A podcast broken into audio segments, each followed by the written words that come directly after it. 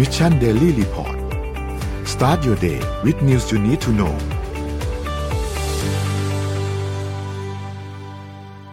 สวัสดีครับยินดีต้อนรับเข้าสู่ Mission Daily Report ประจำวันที่ 2 ธันวาคม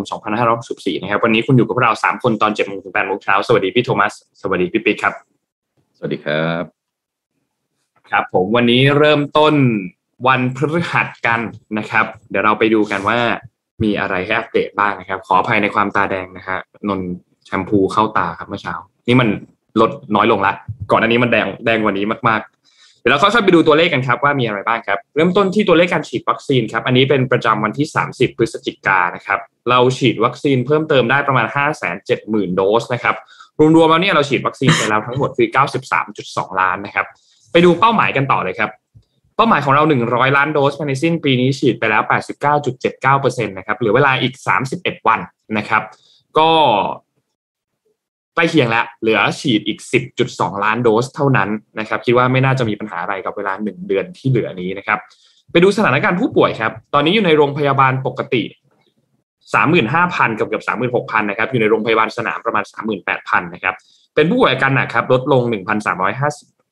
ลดลง 2 คนอยู่ที่ 1,351 นะครับ และเป็นผู้ป่วยที่ใส่เครื่องช่วยหายใจเพิ่มขึ้น 11 คนนะครับ อยู่ที่ 340 คนนะครับ รักษาหายแล้วครับ อยู่ที่ 6,326 ครับ ไปดูตัวเลขเศรษฐกิจกันต่อครับ ตัวเลขเศรษฐกิจเริ่มต้นที่เซตครับ ปิดบวก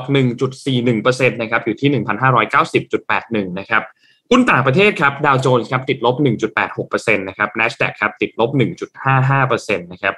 NYSE ครับติดลบ 2.19%นะครับและฟุซี่ครับบวก 1.35%ห่างเสงครับบวก 0.78%ครับ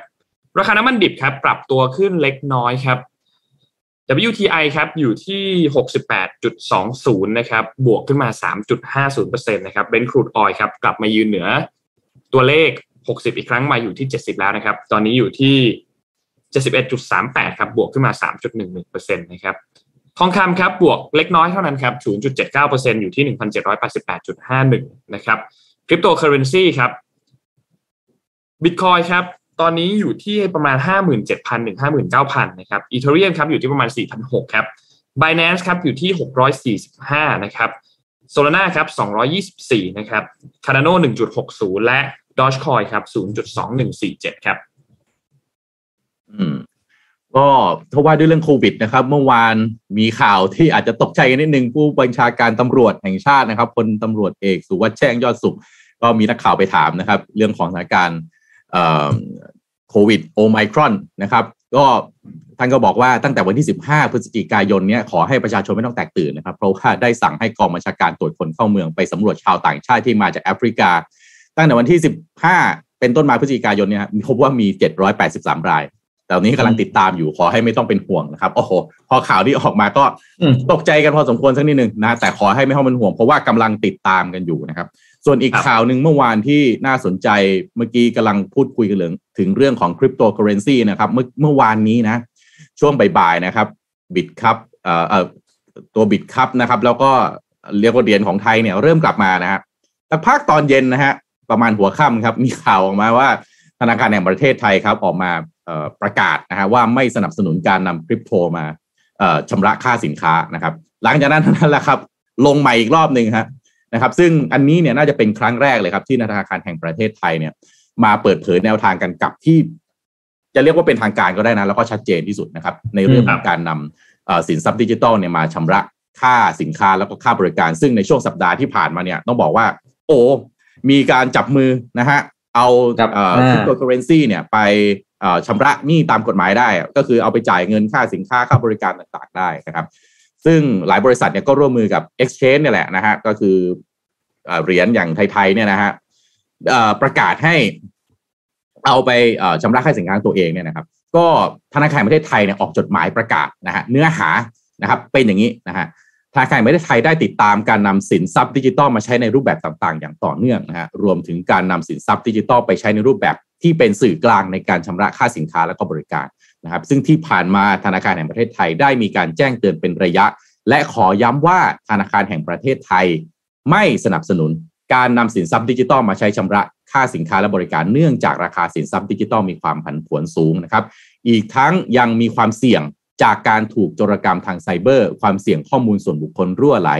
หรือการถูกใช้เป็นเครื่องมือของการฟอกเงินที่จะส่งผลต่อร้านค้า ผู้ประกอบธุรกิจรวมถึงประชาชนผู้ใช้บริการให้ได้รับความเสียหายในระยะต่อไป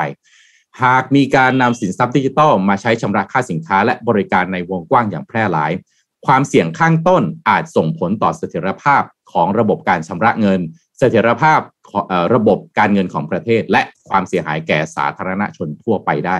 ซึ่งเป็นมุมมองที่สอดคล้องกับผู้กำกับดูแลในหลายประเทศนะครับ หลังจากที่ทางการประเทศไทยออกมาประกาศแบบนี้นะฮะหลายประเทศก็ไม่สนับสนุนครับ ไม่ว่าจะเป็นอังกฤษสหภาพยุโรปนะฮะมาเลเซียอย่างนี้เป็นต้นนะครับ ที่ไม่สนับสนุนบางประเทศก็จำกัดนะฮะการใช้สินทรัพย์ดิจิทัลในขอบเขตเพื่อการลงทุนเป็นหลักเช่น อินโดนีเซียแล้วก็เวียดนามนะครับ ก็ปัจจุบันธนาคารประเทศไทยกำลังร่วมมือกับกรตหรือสำนักงานคณะกรรมการกำกับหลักทรัพย์ และตลาดหลักทรัพย์นะครับแล้วก็หน่วยงานที่เกี่ยวข้องกำลังพิจารณารูปแบบการกำกับ ดูแลการให้บริการรับชำระค่าสินค้าและบริการด้วยสินทรัพย์ดิจิทัลเพื่อจำกัดความเสี่ยงข้างต้นนะครับ โดยก็ทางการประเทศไทยก็ย้ำทิ้งท้ายนะครับ ว่ายังให้ความสำคัญกับการนำเทคโนโลยีมาพัฒนานวัตกรรมทางการเงินนะครับ เพื่อเพิ่มประสิทธิภาพ และความปลอดภัยของการชำระเงินรวมถึงเสถียรภาพ ของระบบเศรษฐกิจการเงินโดยรวมนะครับถ้าในช่วงสุดสัปดาห์ที่ผ่านมาเนี่ยนะครับ หลายมีการจับมืออะไรบ้างนะครับ Bitkub เนี่ยจับมือกับ The Mall เนี่ยอันนี้เพิ่งเมื่อวานนะฮะตอนเช้าปั๊บจับมือโอ้มีข่าวออกมานะฮะตอนบ่ายราคาขึ้น พอแบงก์ชาติออกมาประกาศปั๊บปุ้งลงมาใหม่เลยนะครับBitkub ก็จับมือกับ Bangkok Airways ด้วยนะครับ รับชำระค่าโดยสารด้วยคริปโตนะครับอนันดา Development อันนี้ก็ให้ลูกค้าเอาคริปโตมาใช้ชำระแทนเงินสดในการชำระเพื่อซื้อบ้านซื้อคอนโดนะฮะ SC Asset นะฮะจับมือกับ Zipmex นะครับ กาแฟอินทนิล นันยางเมเจอร์ เยอะมากนะครับ ที่มาหมด ก็เรียกว่าไปกับกระแสตอนนี้นะฮะแต่ว่าพอแบงก์ชาติออกมาจะเรียกว่าเบรกหรือเปล่าก็ไม่เชิง เดี๋ยวคงต้องดูหลังจากนี้ต่อไปว่า แล้วเอ่อพับลิกหรือว่าประชาชนเนี่ยมีความเห็นอย่างไรนะครับ กับประกาศนี้ของแบงก์ชาตินะครับครับเมื่อวานนี้พอนนก็สงสัยว่าแบบเออแล้วสุดท้ายเวลาเราจะไปชำระเงินจริง ๆ ตรงนั้นเนี่ยเราใช้คริปโตแทนเงินบาทเนี่ยมันจะต้องทำยังไง พอดีเลยเมื่อวานนี้พี่หนอมครับแท็กปักหนอมเนี่ยนะครับเขาเขียนลงเพจพอดีเลย ก็เลยขออนุญาตเอามาแชร์บอกว่าคือการใช้คริปโตแทนเงินบาทเพื่อซื้อสินค้าหรือว่าบริการในปัจจุบันที่ตอนนี้กำลังมีการเปิดตัวกันเยอะมากเนี่ยจริง ๆ แล้วเนี่ยส่วนใหญ่ไม่ได้เป็นการใช้คริปโตแทนเงินบาท แต่ว่าเป็นการขายคริปโตให้เป็นเงินบาทก่อน แล้วค่อยใช้เงินบาทอันนั้น ซื้อสินค้าและบริการนะครับการนับชำระด้วยเงินคริปโตเนี่ยจะเกิดโดยคนที่ซื้อเนี่ยขายคริปโตผ่าน Exchange ณตอนนั้นด้วยราคาเท่ากับเงินบาทที่ต้องจ่าย แล้ว Exchange เปลี่ยนเป็นเงินสด แล้วส่งเงินสดอันนั้นส่งต่อให้กับผู้ขาย โดยที่ค่าธรรมเนียมเป็นแบบนี้ครับ คนซื้อไม่เสียค่าธรรมเนียมเพิ่มเติมใดๆแล้ว แต่ว่าคนขายเนี่ย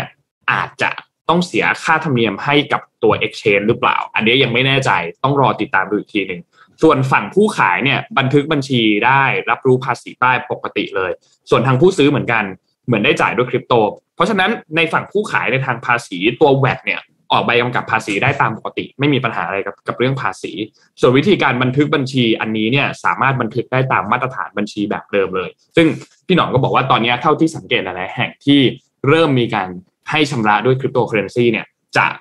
ทำระบบประมาณนี้นะครับ แต่ว่าเดี๋ยวหลังจากนี้ก็คงมีเพิ่มเติมกันอีกเรื่องของรายละเอียดการเสียภาษีต่างๆ ว่าสุดท้ายแล้วไอ้คริปโตตัวเนี้ย มันมีภาษีอันอื่นอีกไหมที่จะต้องเสียภาษีอีกนะครับ ประมาณนี้ครับภาษีมันก็น่าจะเกี่ยวกับเรื่องของตัวการขายอยู่แล้วนะว่าเราเราขายเป็นเงินเท่าไหร่ แต่ว่าความยากก็คือมูลค่าที่จะตีใช่ไหมว่าจะเป็นมูลค่าเท่าไหร่ ก็เข้าใจจุดยืนธนาคารแห่งประเทศไทยนะเพราะว่ามันก็ยังมีความนั่นแหละ อืมไม่ไม่ไม่นิ่งในเรื่องของตัวตัวค่าเงินน่ะ ก็เลยเป็นการที่จะแบบเรียกว่าอาจจะประเมินภาษีลำบาก หรือจะอะไรต่างๆคิดว่าเออก็ก็เข้าใจในบทบาทของภาครัฐนะก็ต้องรอดูว่า ในระยะยาวเนี่ย มันจะแพร่หลายตรงนี้หรือเปล่าไอ้สิ่งที่ห่วงอะผมว่าห่วง ผมห่วงตรงคนคนที่ไปใช้งานกับคนที่รับชำระมากกว่า มันจะชุลมุนประมาณไหนอะไรอย่างเงี้ยเออเราต้องรับยังไงเขาต้องเปิดมีมอลเล็ตสำหรับตัวคริปโตเลยไหมอะไรอย่างงี้นะแต่เชื่อว่าสักพักหนึ่งความชัดเจนพอมันไปสักพักเนี่ยมันจะมีอะไรนะ วิธีปฏิบัติแนวทางปฏิบัติที่ออกมา ครับ ดีกว่าเดิม เดี๋ยวคนไทยเราเก่งฮะคนไทยเราหาวิธีได้คนประยุทธ์เก่งตัวเก่งมากเราประยุกต์เก่งแล้วไปแต่ผมว่านะโปรไปอะไรอย่างนี้เออ ผมว่าสิ่งที่สำคัญตอนนี้นะคือ เวลาที่มันตอนเนี้ยมันสไลด์สไลด์กันแบบว่านะ ไม่ใช่เป็นวันนะ หลักแบบนาทีหลักชั่วโมงมันโอ้โห มันสไลด์กันแบบว่าสามสิบเปอร์เซ็นต์เมื่อวานนี้เวลาลงลงหนักมากเลยนะฮะ แหมก็ลงทุนก็ต้องมีความเสี่ยงนะฮะตอนนี้คงต้องดูว่าจะมีการกำกับอะไรเกิดขึ้นแต่ว่าทั่วโลกไม่มีใครกำกับนะฮะประเทศไทยจะกำกับได้หรือเปล่า ก็น่าตั้งคำถามเหมือนกันนะ อืมเอออ่าเดี๋ยวพาไปดูที่พม่าครับ พม่าเนี่ยเมื่อวานมีรายงานเรียกว่าคุณภาพชีวิตแล้วกันเนาะของประชาชนชาวพม่านะครับ โดย UNDP นะครับ UNDP ก็เป็นหน่วยงานอ่าเรียกว่าเกี่ยวกับเรื่องของสำรวจของคุณภาพชีวิตประชากรโลกนะครับเขาบอกว่าตอนนี้พม่าสถานการณ์เนี่ยอย่างที่เราทราบว่าพม่ามีรัฐประหารมาประมาณปี นี่จะครบปีแล้วเนาะใช่ไหมกุมภาหน้าเนี่ยครบปีกุมภาหนึ่งกุมภาหนึ่งกุมภาเนี่ยครบหนึ่งปีพอดีนะครับเขาบอกตอนนี้เนี่ยกลายเป็นว่าอ่ามันส่งผลกระทบอย่างจริงจังต่อเศรษฐกิจของพม่านะครับ โดยจากผลการ สำรวจล่าสุดเนี่ย บอกว่าสี่สิบหกจุดสามเปอร์เซ็นของประชากรในพม่าเนี่ย ถูกจัดอยู่ในฐานะเศรษฐกิจที่เป็นระดับของ poverty level แล้วแล้วคือต่ำกว่าเรียกเป็นระดับยากจนแล้วเส้นความยากจน อ่านะครับ ซึ่งเป็นจำนวนที่เพิ่มขึ้นสองเท่าเลยนะ จากปีสองพันสิบเจ็ดคือสองพันสิบเจ็ดเนี่ย poverty line ของพม่าเนี่ยอยู่ที่ประชากรอยู่ที่ยี่สิบสี่จุดแปดเปอร์เซ็นตนะครับ ผ่านมาเพียงสามปีกับโบนัสก็สี่ปี กลายเป็นสี่สิบหกจุดสามเปอร์เซ็นตนะครับ ซึ่งเรียกว่าสูงกว่าที่คาดการไว้อย่างมากนะครับ ปัจจุบันนี้เนี่ย พม่ามีอ่าเพื่อรายได้ต่อหัวนะ ถ้าตัดที่ตัดที่ poverty line นะครับ0.9เหรียญต่อวัน ก็คือประมาณ12บาทต่อวันนะครับ ในตอนนี้คน ถูกไหมเหรียญหนึ่งสามสิบาท0.9ก็เอาไม่ได้สิบสามบาทโทษพูดผิดอ่าประมาณสักประมาณ30บาทถูกแล้วสามสิบาทเพราะเหรียญหนึ่งมันสามสิบสามใช่ไหมศูนย์จุดเก้าก็สามสิบาท คนพม่าสี่สิบสี่สิบหกเปอร์เซ็นตนะครับ มีรายได้แค่สามสิบาทต่อวัน แล้วบอกนี่คือกำลังจะเป็นปัญหาใหญ่อย่างมาก เพราะว่าคือแต่ว่าทาง UNDP ไม่ได้พูดอะไรเรื่องเกี่ยวกับการเมืองนะครับ ถ้าบอกว่าเนี่ยก็จะเป็นปัญหาใหญ่เชิงเศรษฐกิจ แล้วก็คุณภาพชีวิตของประชากรอย่างมาก เพราะว่า ผลมาเคยหนึ่งแน่นอนแหละเรื่องผลของโควิด ที่ทำให้ประชาชนออกไปทำกระชีพเกษตรกรรมไม่ได้นะครับ แล้วก็ส่งผลต่อรายได้ทั้งขายผลิตภัณฑ์ทางการเกษตร อีกต่อมาคือเรื่องของอการภาคเศรษฐกิจต่างๆนะครับ ที่มูลค่าการใช้ใช้จ่ายมันลดลงรวมถึงเรื่องของการถอนถอนอะไรเขาเรียกถอนการลงทุนจากต่างชาติหลาย ๆ บริษัทใหญ่ ๆ ที่ถอนตัวออกไป ซึ่งมันส่งผลต่อการจ้างงาน สิ่งที่มันสิ่งที่ผมจะจะจะจะวิเคราะห์ต่อนี้คือว่าทีนี้ก็จะกลายเป็นพม่าก็จะข้ามแดนมาเหมือนเดิม อืมนะทีนี้ก็อ่าก็จะมีเรื่องของแรงงานต่างด้าวเรื่องอะไรมาคราวนี้ก็มันก็จะวนๆอยู่อย่างเงี้ยครับ คือคราวนี้ก็จะมามาแบบลักลอบก็อาจจะมากขึ้นนี้พอลักลอบเข้ามามากขึ้นเพราะเขาไม่มีรายได้จะมาทำเอกสารที่มันถูกต้องใช่ไหมลักลอบเข้ามาเสร็จก็คันนี้คุณก็คุมเขายากแล้วเรื่องโรคเรื่องอะไรอย่างเงี้ยคือมันจะเป็นปัญหาที่ ต่อเนื่องไปอีกพักใหญ่ ครับพบตรเขาก็บอกนะพบตรท่านก็บอกว่า ก็เป็นห่วงเหมือนกันเรื่องของการลักลอบเข้าเมืองผ่านพรมแดนธรรมชาตินะซึ่งแบบอันนี้มันก็จะไปก็เข้าใจนะมันตามพวกนี้มันตามลำบากนะแล้วเวลาเข้ามาแล้วไปอยู่ไหนไม่ไหวอยู่แล้วอืมคงน่า อันนี้ก็น่าเป็นห่วงเหมือนกันนะครับ แล้วก็เห็นน่าเห็นใจเพื่อนบ้านชาวเมียนมาอะไรมาอย่างเงี้ยใช่โอ้น่าเห็นใจเพื่อนบ้านชาวเมียนมาเราจริงว่าตอนนี้คงมันจะลืมตาอ้าปากยังไง นะครับจากพม่าผมพาไปที่ที่ยูเครนสักนิดหนึ่งฮะเรื่องของความวุ่นวายนะครับ ในพื้นที่ยูเครนนะครับยูเครนเนี่ยเป็นอดีตสาธารณรัฐในอดีตสหภาพโซเวียตนะครับซึ่งตอนนี้เนี่ยกำลังต้องการเข้าร่วมเป็นสมาชิกสหภาพยุโรปนะครับ แล้วก็เนี่ยนาโตนะครับ แต่ตอนนี้เนี่ยกลายเป็นพื้นที่ขัดแย้งนะครับ ระหว่างรัสเซียแล้วก็ชาติตะวันตกนะครับ ขณะที่ความสัมพันธ์เนี่ยต้องบอกว่าเลวร้ายลงในระดับต่ำมาก ๆ จริง ๆ จะเรียกว่าต่ำที่สุดในรอบ 30 ปี ตั้งแต่สิ้นสุดสงครามเย็นก็ได้นะครับ ทั้งนี้นะฮะความตึงเครียดพุ่งสูงต่อเนื่องมาหลายสัปดาห์แล้วนะครับ โดยรัสเซียยูเครนแล้วก็นาโตเนี่ยมีการทำการซ้อมรบนะครับท่ามกลางการกล่าวหาซึ่งกันและกันนะครับ ว่าใครก็ต่างคนก็ต่างชี้หน้ากันนะว่าเธอเป็นผู้ลุกลานฉันก่อนนะฉันอยู่ของฉันดีๆนะครับ แต่อีกคนหนึ่งฮะที่เราจะได้ยินชื่อกันบ่อยๆ ถ้าฟัง Mission Daily Report นะครับปิปิกนนท์ฮะอเล็กซานเดอร์ลูกาเชนโกครับ คนนี้มาแล้วครับอะเผด็จการเอ๊ะคนสุดท้ายอ่าอ่าอ่าซึ่งเป็นเขาเป็นประธานาธิบดีของเบลารุสนะครับ ก็แถลงว่าอืมลูกาเชนโกเนี่ยบอกว่าขอให้ประธานาธิบดีวลาดิเมียร์ปูตินของรัสเซียฮะมอบอาวุธนิวเคลียร์ให้กับเบลารุสนะครับ หากองค์การสนธิสัญญา ป้องกันแอตแลนติกเหนือหรือนาโตติดตั้งระบบนิวเคลียร์ประจำการในโปแลนด์ประเทศเพื่อนบ้านโอ้โหดูก็สิฮะ ตาต่อตาฟันต่อฟันนะลูกาเชนโกนี่เขาแน่จริงๆนะฮะซึ่งลูกาเชนโกก็ให้สัมภาษณ์กับสำนักข่าว RIA ของรัสเซียนะฮะว่าเราพร้อมแล้วสำหรับการประจำการอาวุธนิวเคลียร์ในดินแดนของเบลารุส หากนาโตจะนำระบบนิวเคลียร์เข้าสู่โปแลนด์ลูกาเชนโกจะแนะนำให้ปูตินส่งอาวุธนิวเคลียร์ให้เบลารุส และกล่าวว่าเราจะมาตกลงกัน อาวุธนิวเคลียร์เท่านั้นที่จะมีประสิทธิภาพที่สุดในการเผชิญหน้ากันแบบนี้ ดูดูแถลงการณ์นะเขาดีครับ เราจะมาตกลงกันอาวุธนิวเคลียร์เท่านั้นที่จะมีประสิทธิภาพที่สุด คือนี่เหมือนกับชักปืนออกมาเลยนะถ้าเป็นแก๊งเจอเจอกันนี่ตอนนี้ชักปืนออกมาเลยนะ เอาปืนมาวางบนโต๊ะก่อนแล้วนะฮะนอกจากนี้เนี่ยลูกาเชนโกก็ยังระบุนะฮะว่าคาบสมุทรไครเมียนะฮะเคยเป็นส่วนหนึ่งของยูเครน แต่ถูกผนวกรวมกับรัสเซียในปี 2014 เนี่ยว่าเป็นดินแดนที่ถูกกฎหมายของรัสเซียฮะซึ่งเป็นการกลับลำจุดยืนของเขาต่อสาธารณะหลังจากก่อนหน้านี้เบลารุสซึ่งเป็นพันธมิตรที่ใกล้ชิดของรัสเซียไม่ได้ยอมรับว่าคาบสมุทรไครเมียเป็นของรัสเซียเอากะแกสิฮะ พออยากจะ พออยากจะได้ความช่วยเหลือจากรัสเซียฮะ กลับลำเฉยเลย จากเดิมบอกเฮ้ยคาบสมุทรไครเมียไม่ใช่ของรัสเซีย ตอนนี้อยากได้ อยากให้วลาดิเมียร์ปูตินอืมส่งนิวเคลียร์ให้บอกอ๋องั้นคาบสมุทรไครเมียเนี่ยเคยเป็นของรัสเซียมาก่อน โอ้โหอืมทีนี้ไปดูฝั่งสหรัฐบ้างนะฮะสหรัฐเองก็เตือนรัสเซียครับว่า ส่งสัญญาณนะฮะเตือนรัสเซียว่าอย่า ทำการบุกยูเครนนะครับซึ่งพันธมิตรนาโต้ต่างๆเนี่ยก็แสดงความกังวลกรณีการเสริมกำลังทหารของรัสเซีย ซึ่งตอนนี้ส่งกำลังเข้าไปประชิดพรมแดนยูเครนนะครับโดยแอนโทนีบลิงเคนนะฮะรัฐมนตรีต่างประเทศของสหรัฐ ก็ระบุด้วยว่าสหรัฐอเมริกานั้นมีความกังวลอย่างมากนะครับต่อการที่กองทัพรัสเซียเคลื่อนตัวอยู่ตามแนวพรมแดนติดกับยูเครนอย่างไม่ปกตินะครับแล้วก็เตือนรัสเซียว่าไม่ให้ทำการใด ๆ ที่อาจจะเป็นการยกระดับการรุกรานยูเครนนะครับพร้อมกับย้ำว่า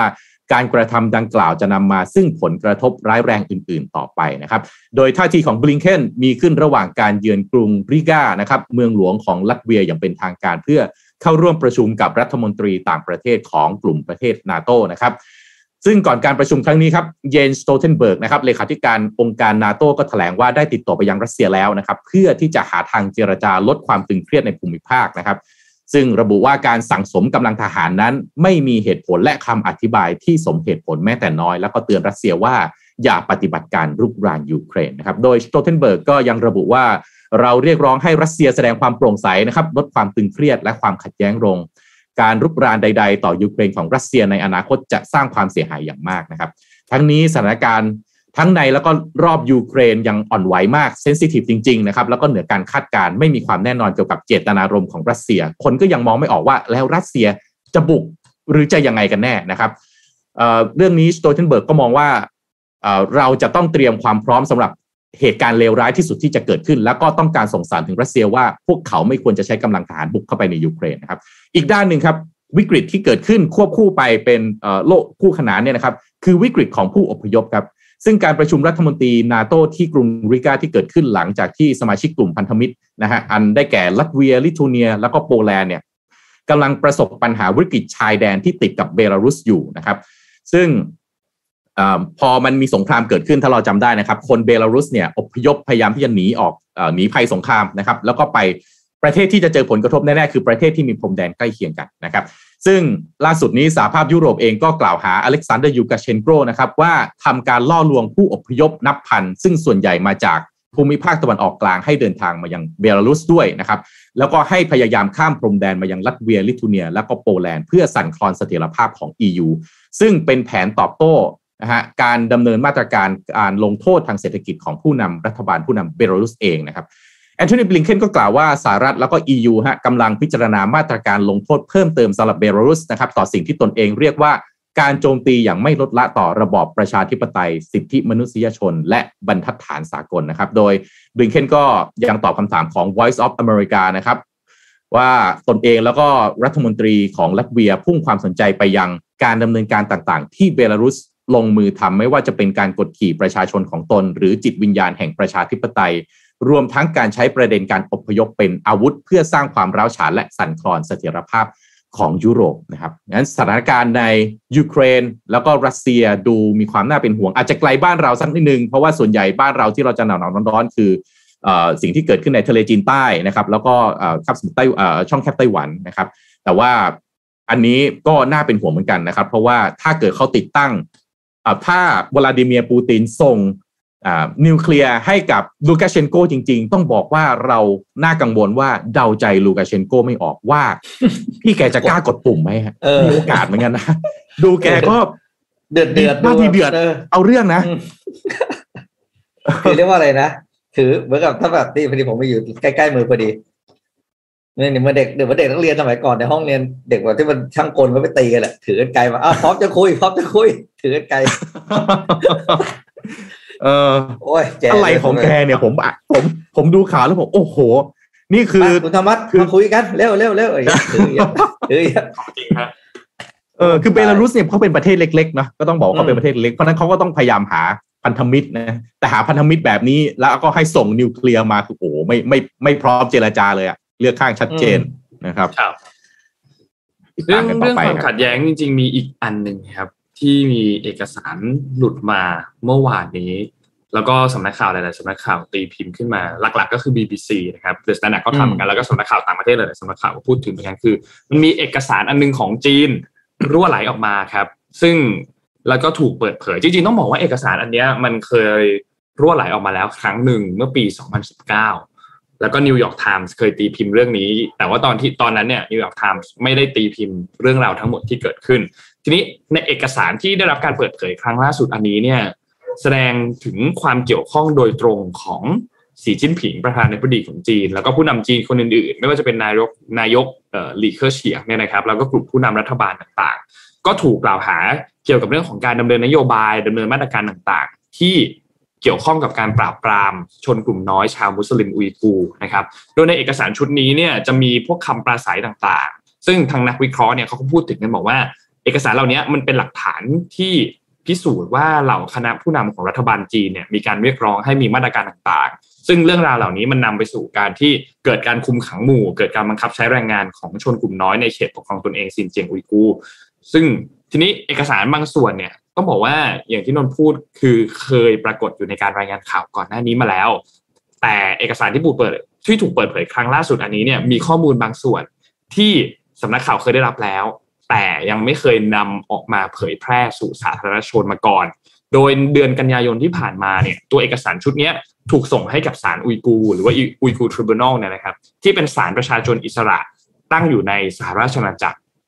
พอตรวจสอบหลักฐานเกี่ยวกับการละเมิดสิทธิมนุษยชนของชาวอุยกู ประเมินต่างๆ ว่าการละเมิดดังกล่าวถือเป็นการฆ่าล้างเผ่าพันธุ์ภายใต้อนุสัญญาการฆ่าล้างเผ่าพันธุ์หรือไม่ ตัวเอกสารอันนี้เนี่ยมันมีชื่อครับ มันชื่อว่าซินเจียง Papers ก็เป็นเอกสารที่เปิดโปงคณะผู้นำพรรคคอมมิวนิสต์จีนเนี่ยนะครับ รวมถึงประธานาธิบดีสีจิ้นผิงด้วย รวมถึงนายกรัฐมนตรีหลี่เค่อเฉียง เรื่องของการกล่าวสุนทรพจน์ให้เกิดนโยบายต่างๆ มีผลกระทบต่อชาวอุยกูร์ชาวมุสลิมอื่นๆที่อยู่ในจีนนะครับ ซึ่งนโยบายภาพรวมที่พูดถึงนี้เนี่ยรวมถึงการคุมขังการบังคับ การทำหมันหมู่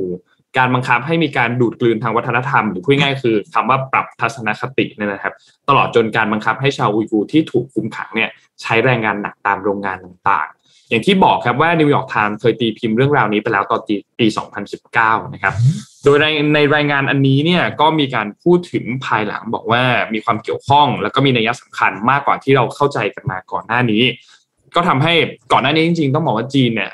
เจอแรงกดดันมาอย่างหนักอยู่แล้วนะครับ เกี่ยวกับเรื่องของการละเมิดสิทธิมนุษยชนในเขตของตนเองซินเจียงนะครับ แล้วก็มีจุดเปลี่ยนบางอย่างที่เกิดขึ้น ไม่ว่าจะมีเหตุทำร้ายคนเดินถนนผู้สัญจรครั้งรุนแรงที่เกิดขึ้นในกรุงปักกิ่งในปี 2013 หรือว่าในเมืองคุนหมิงในปี 2014 ซึ่งมีการกล่าวหาว่าชาวมุสลิมอุยกูเนี่ยเป็นกลุ่มที่ต้องการแบ่งแยกดินแดนเป็นผู้ก่อเหตุนะครับ ซึ่งเหตุดังกล่าวก็มีการ หลังจากนั้นในปี 2016 เป็นต้นมาเนี่ยก็มีการสร้างค่ายปรับทัศนคติขึ้นมาสำหรับชาวอุยกูสำหรับชาวมุสลิมนะครับ ซึ่งก็จีนเองเนี่ยก็มีหลายประเทศที่กล่าวหาจีน ไม่ว่ามีสหรัฐอเมริกา มีแคนาดา มีเนเธอร์แลนด์ก็กล่าวหาจีนว่าพยายามล่าฆ่าล้างเผ่าพันธุ์ก่ออาชญากรรมต่อมนุษยชาตินะครับ แต่ทางจีนเองก็ปฏิเสธมาโดยตลอดว่า ไม่ได้ล้างเผ่าพันธุ์มุสลิมอุยกู แล้วก็ชี้แจงว่าการปราบปรามในเขต ปกครองตนเองซินเจียงเนี่ยเป็นเรื่องที่จำเป็นเพื่อป้องกันการก่อการร้าย และการอย่างรากลึกของแนวคิดแบบมุสลิมเอ้ยแนวคิดแบบอิสลามสุดโต่งนะครับ ส่วนค่ายปรับสนานคติเองเนี่ยก็เป็นเครื่องมือที่มีประสิทธิภาพในการให้ความรู้ใหม่กับผู้ต้องขัง เพื่อต่อสู้กับภัยการก่อการร้ายนะครับ นี่ก็เป็นสิ่งที่ BBC เนี่ยตีความออกมาสำหรับเอกสารเกี่ยวกับเรื่องของซินเจียงอุยกูที่หลุดออกมาล่าสุดเกี่ยวกับผู้นำรัฐบาลพรรคคอมมิวนิสต์จีนครับอืม อะไปต่อที่ยังอยู่ที่ต่างประเทศนะครับ ผมพาไปที่เกาหลีนะครับ เพื่อที่จะไปดูนะครับ ตอนนี้มีการเดบิวต์จะเรียกว่าเปิดตัวก็ได้นะครับเกิร์ลกรุ๊ปน้องใหม่จากเกาหลีใต้ครับ ซึ่งชื่อวงก็คือไฮคีนะครับไฮคีเนี่ยเวลาเขาเขียนเขาเขียน H1 แล้วก็ขีด KEY นะครับไฮคีนะครับ ซึ่งสมาชิกเนี่ยเป็นอดีตนะครับเทรนนีเป็นอะไรนะศิลปินฝึกหัดนะฮะของค่าย YG JYP WM นะครับ ซึ่งกำลังจะเดบิวต์ในช่วงต้นปี 2022 นะครับ โดยต้นสังกัดในเกาหลีใต้คือ GLG นะครับ Grand Line Group นะครับเตรียมที่จะเดบิวต์ Girl Group วงใหม่ในวงการ K-POP นะครับที่จะเปิดตัวต้นปีหน้าซึ่งตั้งแต่วันที่ 25 พฤศจิกายนที่ผ่านมานะครับ ต้นสังกัดก็ทยอยปล่อยภาพและก็ข้อมูลของสมาชิกออกมา ให้แฟนๆ ได้เห็นหน้าค่าตากันไปแล้วนะครับ สมาชิกเนี่ยมี 4 คนนะครับ ก็ คนแรกนะครับคือเยลนะครับหรือฮันชินยองนะครับเกิดปี 2004ตำแหน่งเป็นร้องนำแล้วก็เป็นแรปเปอร์นะครับเป็นน้องเล็กของวงด้วย แล้วก็คนนี้เนี่ยฮันชินยองเคยเป็นเด็กฝึกหัดในค่าย JYP นะครับแล้วก็ซออีนะครับหรืออีเยจินเกิดปี 2000นะครับตำแหน่งหัวหน้าวง เคยเป็นนักร้องฝึกหัดในค่าย YG นะครับแล้วก็คนที่3รีน่านะครับหรืออีซิงยอนนะครับเกิดปี 2001 เคยเป็นเด็กฝึกหัดในค่าย WM แล้วก็เคยเข้าแข่งในรายการ Produce 48 ได้อันดับที่ 73 แล้วก็คนสุดท้ายที่คือฮาที่สุดครับ เปิดตัวไปเมื่อคืนวานที่ผ่านมาเนี่ยนะครับ ซึ่งเป็นสมาชิกคนไทยครับ เพียงหนึ่งเดียวของวงคือน้องสีตลานะครับ หรือลูกหนังสีตลาวงกระจ่างนะครับ เกิดปี 1996 ซึ่งเป็นลูกสาวฝาแฝดของตัวสรัญยูวงกระจ่าง ซึ่งเป็นดารานักแสดงที่ล่วงลับไปแล้วนะครับ ก็น้องลูกหนังเนี่ย เคยเป็นเด็กฝึกหัดในค่าย Lion Heart นะครับ ซึ่งก่อนหน้านี้ยังเคยเป็นนางแบบมาก่อนอีกด้วยนะครับ ก็ไฮคีมีกำหนดจะเปิดตัวอย่างเป็นทางการในวันที่ 5 มกราคมปีหน้าที่จะถึงนี้นะครับ แต่ประเด็นสำคัญของเรื่องนี้เลย คือหลังจากที่มีการเปิดตัวปั๊บเนี่ยนะฮะก็เกิดการวิจารณ์อย่างหนักทั้งในไทยแล้วก็ทั่วโลกนะครับทำให้แฮชแท็กนะครับสีตลาแล้วก็แบรนด์ลูกหนังเนี่ยขึ้นติดท็อป 5 เทรนด์ทวิตเตอร์ในไทยตลอดทั้งวันเมื่อวานนี้นะครับในขณะที่ทางต้นสังกัดนะฮะ Grand Line Group ยังไม่มี การเคลื่อนไหวใด ๆ นะครับ ก็เรื่องนี้ก็เป็นที่จับตามากๆนะครับหันไปดูที่ทางฝั่งของเกาหลีบ้างครับ สื่อเกาหลีใต้ก็พาดหัวถึงกระแสต่างๆ ที่เกิดขึ้นในไทยนะครับ บางข่าวนะครับก็พาดหัวว่าลูกสาวของผู้ที่สนับสนุนเผด็จการไทยนะครับ ซึ่งก็เกิดเป็นกระแสการแบนตั้งแต่ยังไม่ได้เดบิวต์นะฮะตั้งหลังจากที่ค่ายเพลงแกรนด์ไลน์กรุ๊ปเนี่ยก็ประกาศการเดบิวต์ของวงไฮคีขึ้นมานะครับ เพราะว่า ประเด็นที่สื่อเกาหลีใต้เอาไปเขียนก็คือ เพราะเธอคือลูกสาวของอดีตนักแสดงไทยตั้ว ศรัณยูวงษ์กระจ่างที่เคยมีส่วนสนับสนุนการชุมนุมของพันธมิตร การปิดสนามบินสุวรรณภูมิในปี 2511 และการสนับสนุนการรัฐประหาร และก็ม็อบของ กปปสนะครับ โดยทางสื่อเกาหลีใต้นะครับ อย่าง i n s t i t in Entertainment News นะครับก็พาดหัวถึงกระแสที่เกิดขึ้นในประเทศไทยว่า ลูกสาวของผู้สนับสนุนเผด็จการของไทยได้เดบิวต์เป็นไอดอลเคป๊อปนะครับ พร้อมเนื้อหาที่เล่าถึงแฟนคลับชาวไทยที่เดือดขึ้นมาเลยนะครับ เพราะไม่สนับสนุนการเดบิวต์และเธอก็เป็นลูกสาวของผู้ที่มีส่วนช่วยสนับสนุนการของประเทศไทยนะครับ เช่นเดียวกันกับสื่ออย่าง Top Star News ของเกาหลีใต้เองก็พาดหัวแบบเดียวกันเลยนะครับ เพราะฉะนั้นเรื่องนี้ก็น่าเป็นที่จับตาดูครับว่ากระแสจะเป็นอย่างไรจริง ๆ ก็เป็นเรื่องน่ายินดีนะครับ ที่จะมีคนไทยสามารถที่จะไป โลดแล่นอยู่ในวงการ K-POP ได้ แต่ว่ากระแสที่เกิดขึ้นตอนนี้ก็น่าน่าเป็นห่วงอย่างยิ่งเช่นเดียวกันนะครับ ก็ก็รอดูต่อไปนะครับว่าการเปิดตัวนั้นจะทำได้ราบรื่นแค่ไหน จริงต่างประเทศก็อาจจะไม่ได้มารู้มาเห็นเกี่ยวกับเทรนด์ทวิตเตอร์ที่เกิดขึ้นในประเทศไทยนะครับเพราะว่าตอนนี้เทรนด์ทวิตเตอร์อะขึ้นเป็นอันดับหนึ่งอะมาแบบสองสามวันแล้วเหมือนกันครับ วันนี้ก็ยังขึ้นอยู่นะเพิ่งเข้าไปเช็ค ก็ยังอยู่อันดับหนึ่งอยู่ ที่ที่พูดถึงเรื่องนี้นะครับก็ก็รอติดตามดู เพราะรู้สึกว่าจะมีการเดบิวต์ในวันที่ห้าน่าจะเป็นวันที่ห้าห้ามกราที่ห้ามกราที่ปีหน้าที่กำลังจะถึงนี้นะครับ ก็รอติดตามดูครับนนพามาดูเรื่องนี้นิดหนึ่งเมื่อกี้แอบเห็นว่าสมมูลไปคอมเมนต์ไว้ว่าจะวันนี้สมมูลมีแจกของ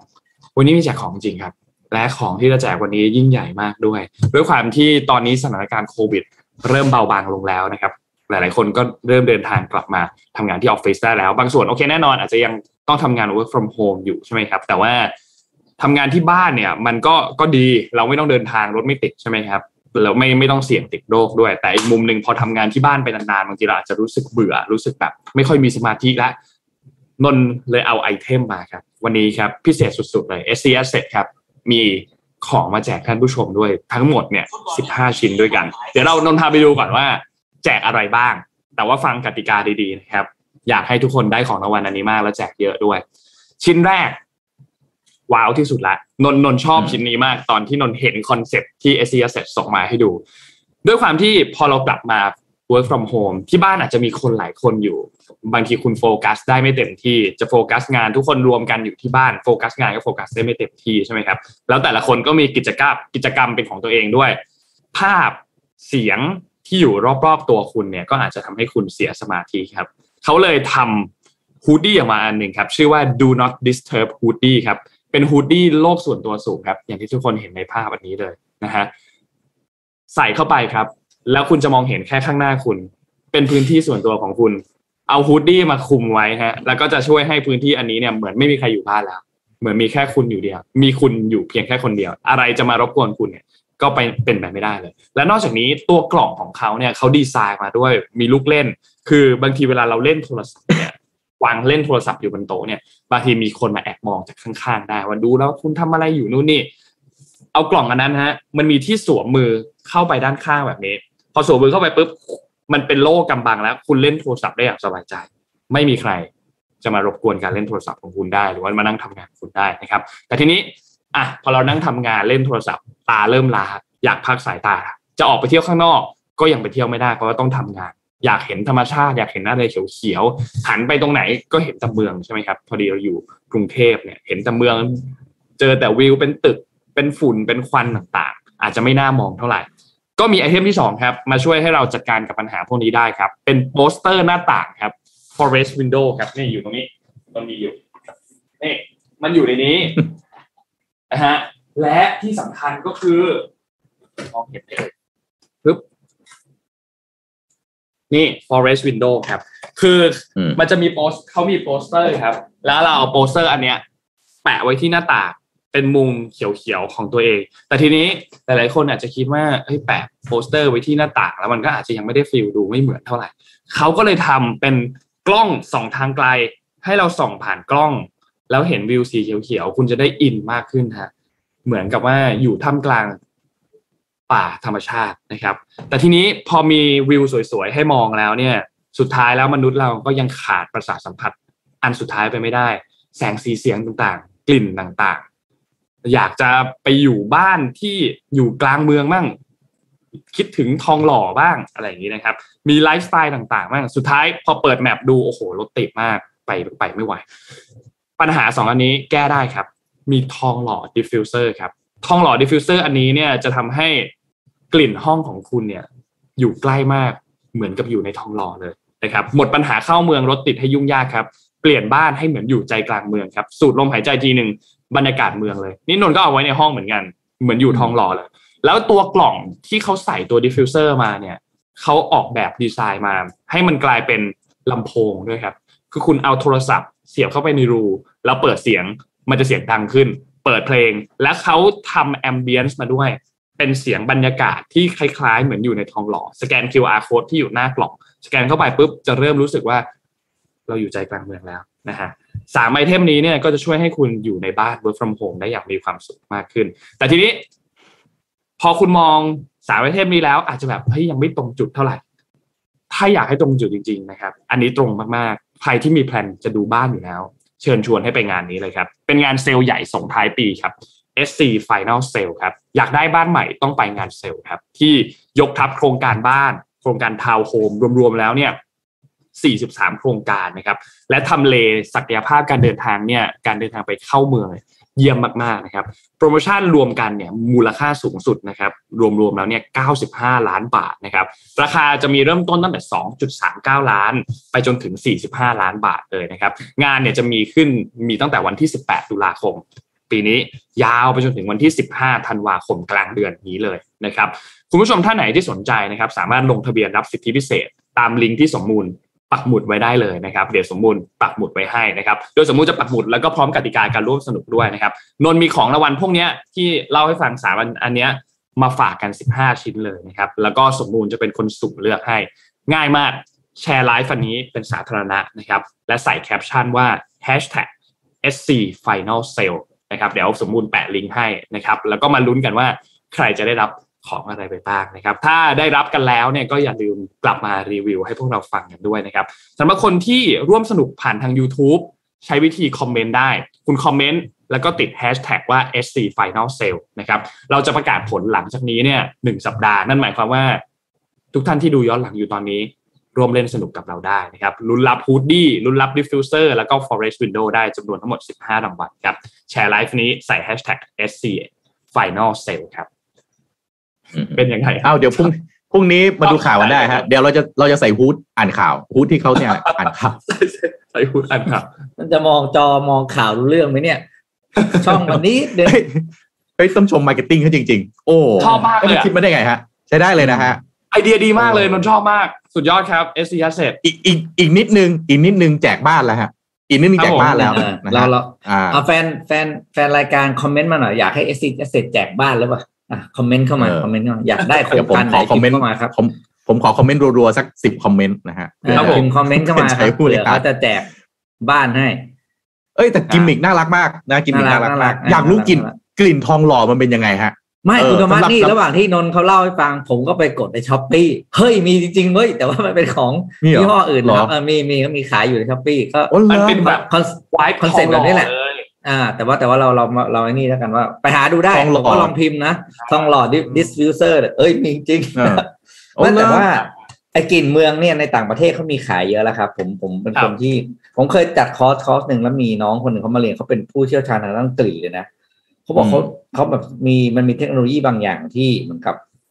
มันก็ความฉลาดของเทคโนโลยีนะคืออืมเขาจะตั้งเอาเครื่องดักกลิ่นอะไรอย่างเงี้ยนะไปตั้งไว้ตามย่านเนี่ยแล้วก็มันจะสกัดออกมาเป็นกลิ่นจริงนะอื มมันก็เหเหรมืออนกับมันเอาเอาไอ้เหมือนเราเอาไม้มันไปตั้งไว้กลางอากาศอย่างเงี้ยครับ ตั้งไว้สักหลายๆจุดกระจายแล้วมันจะ process มาว่าเนี่ยมีกลิ่นอะไรโชยอยู่แถวๆนั้นบ้างโอ้มันมีเทคโนโลยีจริงๆครับเออแบบผมก็บอกอ๋อแล้วมันมีอย่างนี้ด้วยเหรอเออมันแปลกดีคุณทองมัดเอาเลยนนทนนทบุรี diffuser ไอ้ผมบอกว่าผมบอกว่ากลิ่นนนทบุรีกลิ่นทองหล่อผมนึกถึงกลิ่นราเมงอะเพราะว่าผมไปทองหล่อผมก็กินราเมง ผมนึกถึงกลิ่นอะไรพูดได้ นึกอืมนึกถึงกลิ่นข้าวเหนียวมะม่วงหน้าซอยอะข้าวเหนียวมะม่วงหน้าหน้าซอยทองหล่อเนี่ย อืม เออ เออ แล้วแล้วคุณผู้ฟังทุกท่านนึกถึงอะไรในพื้นที่ตัวเองมาเนี่ยอ่าอะแต่อย่าลืมถึงอะไรแชร์เยอะๆนะฮะแล้วก็อย่าลืมแฮชแท็กด้วยนะฮะ SC Final Sale นะครับอืมเดี๋ยวผมก็จะไปดูงานนี้บ้างเหมือนกันเผื่อมีอะไรน่าสนใจใช่ไหมงานจัดจนถึงวันที่15เลยนะครับ15ธันวาคมนี้เลยจากที่ไหนพูดอีกที เดี๋ยวนะฮะ โอเค งานจัด เดี๋ยวนนท์เดี๋ยวให้สมมูลแปะไอตัวลิงก์ข้อมูลมาให้เลยแล้วกัน ว่าอืมต้องไปตรงไหน อ่า จะได้ง่ายขึ้น ทุกท่านจะได้เห็นเลย โครงการเขามี 43 โครงการอะ มีโอ้โหมีให้เลือกเยอะมากใครที่ดูบ้านดูทาวน์โฮมอยู่แล้วเนี่ยก็แนะนำเลยครับ อืมอะต่อครับเดี๋ยวพาไปดูเรื่องเศรษฐกิจกันบ้าง ตอนนี้เนี่ย ตลาดทุนที่เนื้อหอมที่สุดและเป็นเป้าหมายที่บริษัทใหญ่ๆ จะไป IPO กันตอนนี้เนี่ย เป้าหมายคือจีเอ้ยไม่ใช่คืออินเดียครับ เพราะว่าอย่างที่เรารู้กันนะครับว่าอินดีที่จีนปีนี้มันเกิดการจัดระเบียบเยอะแยะนะจากจากทางภาครัฐเนี่ยทำให้บริษัทเทคทั้งหลายเนี่ย รู้สึกว่าตอนนี้เป้าหมายที่เขาจะ IPO เนี่ยตอนนี้เขาเบนเข็มไปอินเดียหมดละอย่างในเฉพาะต้น เฉพาะต้นปีหน้าเนี่ยนะครับ คือปี 2022 เนี่ยอย่างน้อยนะครับ tech startup ของอินเดียที่เป็นรายใหญ่ ๆ ที่มี back backer หรือผู้สนับสนุนรายใหญ่ๆอย่าง Sequoia อย่างสารพัดรายเนี่ย12ราย12ธุรกิจเนี่ยที่จะเข้าจดทะเบียนในตลาดหลักทรัพย์ของที่อินเดียนะครับ เพราะว่าอะไรเพราะว่ากระแสของ Paytm ปีนี้ คือหลายคนจำได้เนาะ Paytm ปีนี้ที่เข้า IPO ไปอะแล้วเป็น IPO ที่ใหญ่ที่สุดของอินเดียเลยนะครับ ที่ระดมทุนอืมไปได้กว่า2.44พันล้านเหรียญสหรัฐในในวันเดียว นะแต่นี่ก็เลยกลายเป็นพี่ใหญ่ครับ ปักธงเลยว่า เป้าหมายกันเนี่ย อินเดียคือสถานที่ที่ทุกคนต้องจับตามอง เพราะว่าถ้าเทียบจริงแล้วอินเดียกับจีนเนี่ยหนึ่งนะไม่ได้รองไม่ได้เป็นรองกันเลยนะ เรื่องประชากร อืมคือว่าคุณคุณว่าจีนคนเยอะอินเดียคนไม่เยอะเหรอเยอะเหมือนกันนะครับสองคือเรื่องความพร้อมทางด้านเทคโนโลยี เราก็รู้ว่า dev เก่งๆในโลกไปรวมตัวอยู่อินเดียทั้งนั้นสตาร์ทอัพบ้านเราที่ทำงานเนี่ย dev เบื้องหลังคืออินเดียเยอะมากนะครับ รายชื่อบริษัทที่จะเข้าอ่า IPO ปีหน้านะครับโอ้โหมีผมอ่านนะหลากหลายธุรกิจมากนะ อย่างเช่นเรื่องของ Portia Medical นะ ซึ่งเป็นแอปเป็น service เกี่ยวกับการหา caretaker ก็คือจัดเวลาอาหาคนมาเฝ้าผู้ใหญ่ผู้ป่วยอะไรพวกนี้นะครับ เนี่ยก็เป็นหนึ่งอันที่จะเข้า ซึ่งอันนี้เนี่ยซิกัวเนี่ยเป็นเป็นผู้สนับสนุนเงินทุนหลักอยู่นะครับหรือว่าจะมี Ecom Express p o s t Venture เนี่ยเขา นับสนุนเรื่องของอ่าเทคที่ชื่อ Urban Company Urban Company เป็นแอปของเรื่องของการแต่งบ้าน Home Service Startup คือสร้างบ้านแต่งบ้านเทรดบ้านอะไรทุกอย่างในรวมอยู่ที่นี่ที่เดียวชื่อ Urban โอโยเราหลายคนคงจะรู้จักนะครับ โออ่าโอโยเนี่ยเป็นโรงแรมเป็นอ่าเกี่ยวกับโรงแรมที่พักนะครับ โอโยเนี่ย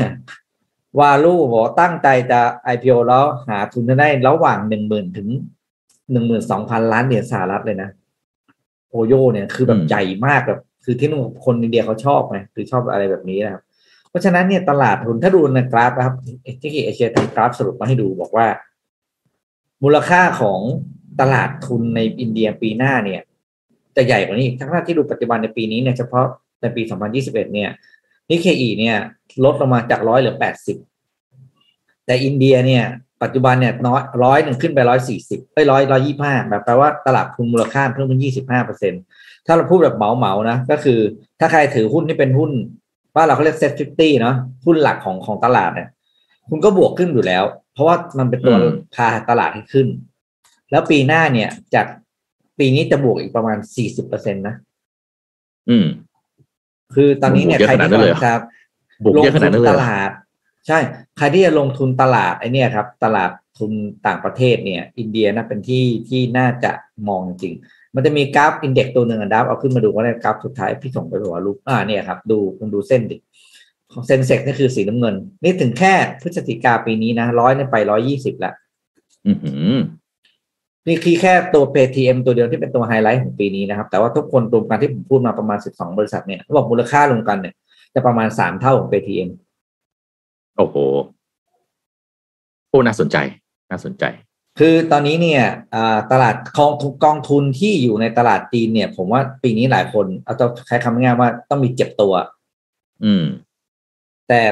ปีหน้าอินเดียไม่มีเจ็บ อืม อืมน่าสนใจเนาะแบบแปลกดีเดี๋ยวขอตัวไปโทรหาแปลกเรียกว่าเป็นโทรตลาดขอตัวไปโทรหาหาโบรกผมแป๊บหนึ่งก่อนนะฮะอ่าเตรียมตัวอะไรเตรียมรีตับวปรับพอร์ตเลยน่าสนใจจริงรีบปรับพเพอร์ตราะว่าเลยเพราะว่า ของจีนเนี่ย อย่างที่เห็นเลยเราก็เห็นเห็นกันอยู่แล้วปีนี้เทคจีนโอ้โหก็เรียกว่าเอแชโดร์นไชน่าทั่วหน้าเอแชร์โดนกันทั่วหน้าอ่าผมเชื่อว่าคุณผู้ฟังของเราหลายคนนะฮะ ถ้าพูดไชน่าเอแชร์น่าจะมีหลายคนแชร์ความเจ็บปวดกัน ผมก็หนึ่งในนั้นด้วยอืมนะ ใครลงเอแชร์อยู่ เออ ขอเสียงหน่อย อันนี้ก็แล้วเห็นน่าสนใจเมื่อคืนย้ายไปข่าวนี้ย้ายไปต้องอินเดีย